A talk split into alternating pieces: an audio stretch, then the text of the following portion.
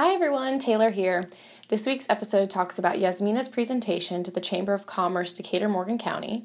Scott and I had lunch with some NHSA members in DC. The Brookings Institution is still on the brain, and I've got Victoria Jones to talk about a new resource for you all. So let's get started. Time for the NHSA in Action podcast.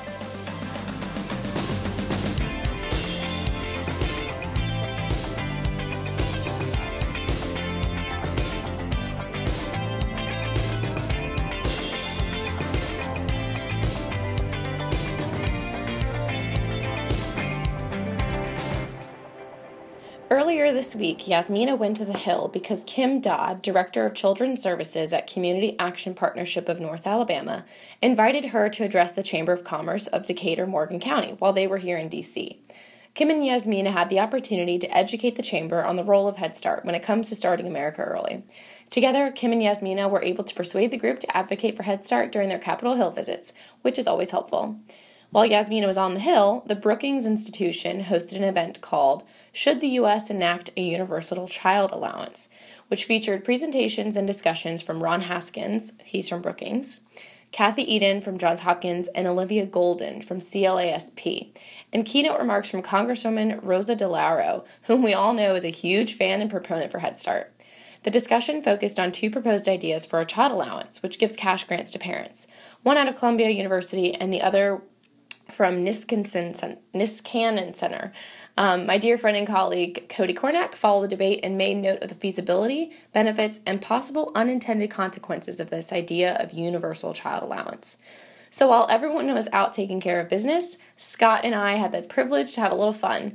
Um, Feldesman Tucker Leifer Fidell invited us for a social hour with six of our NHSA members because they were in town for a two day Head Start training, which focused on ways to prepare for the new data and security standards that go into effect on August 1st of this year. We really enjoyed having this opportunity to meet with some of our members and give them a personal update on what we're doing here in Alexandria. So if you're listening in, it was really great to see you guys. And while on the subject, I do want to mention that FTLF, or Feldesman Tucker Leifer Fidell, holds training like these on various topics throughout the year, which is a great member benefit of NHSA. And we've only heard positive feedback. So if you want more information on those, just check out their website. So now I'm going to turn it over to my conversation with Victoria about these great data sheets she has created. All right, so Victoria, welcome back to the podcast. I think we had you on here during episode one, way back when, so welcome. Uh, thanks for uh, having slash forcing me back, Taylor. yeah, I always joke with the office that if they give me a submission for NHSA in action, that they might be picked for the podcast, and I feel like Victoria has been holding back all submissions. Um, I'm just kidding. I'm just gonna plead the fifth on that. One. Okay, um, but I'm just kidding. She's actually just been busy working on these really awesome data sheets. And I brought her in so that she could tell us more about them, how you guys can use them, and what exactly they are and what the benefits are. So tell us everything you know, Victoria. yes. So, well, I, uh, you know, pretend that sometimes I don't respond to your emails. I'm actually excited about this podcast topic, so I'm glad to be here. And um, these data research sheets are a great combination of me loving research and data and my desire mm-hmm. to be helpful to other people. So hopefully they've achieved that. Uh, for those of you who haven't seen the one pagers yet, feel free to keep listening, but um, I also encourage you to go check them out on our website. Uh, they're linked to from our facts and impacts page. So you can go to nhsa.org and then slash facts dash and dash impacts. um, and then they're just, they're at the top of the page under the picture, but above the main title. So check them out, print them out, use them, and listen to the rest of the podcast. Mm-hmm. Share them with your friends, everything. Absolutely. Uh, so these info sheets that we're talking about are these one-page handouts that I created to present research to people outside of Head Start in a simpler fashion. Mm-hmm. As I'm sure most of the people listening to the podcast know, our Facts and Impacts page lays out all sorts of great outcomes that Head Start has on families and children. Uh, it's got dozens of bullets detailing findings, um, and then it links to all these specific research studies that you can dig into the details.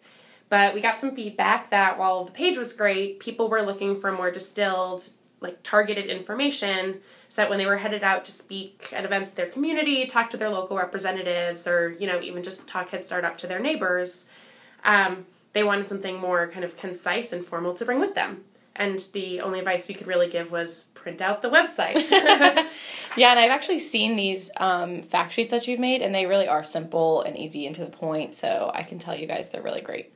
Glad you found that. so I got the idea that we should create these more kind of customized pages about the impacts that Head Start has that are colorful and pretty and really easy to print out and bring with you. Um, there's so many important things that Head Start does for children and families, from really stereotypical language and math skill development to health and even family support. And that a lot of these categories are overlapping and should be presentable in a cohesive manner.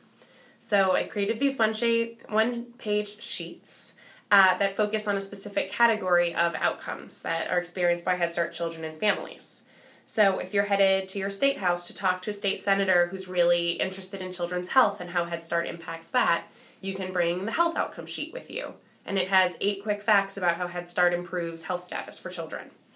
Um, but if you're headed to your local elementary school and they want to know how Head Start prepares children that are coming into their classrooms in the fall, you know, there's there's a sheet with eight quick facts on those immediate impacts that we see in That's children really awesome. as Yeah. they finish their Head Start year and are headed to their kindergarten classrooms.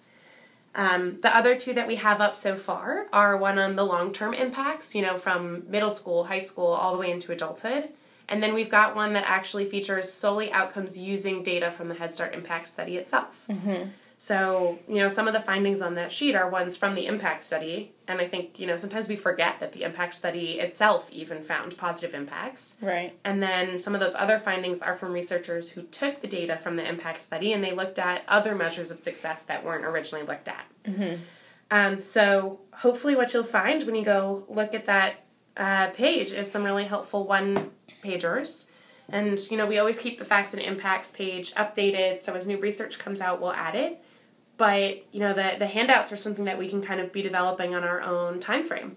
So if you guys listening are interested in topics that aren't on there yet, or think there's another story to be told that you don't see, let me know because I can I can make another I page was actually you. going to say that, and I didn't want to volunteer you, but I think those are really great because, I mean, I love data and I love how data can tell a story, but um, it, I think it's really great that you keep it simple. And as I mentioned earlier, they really are.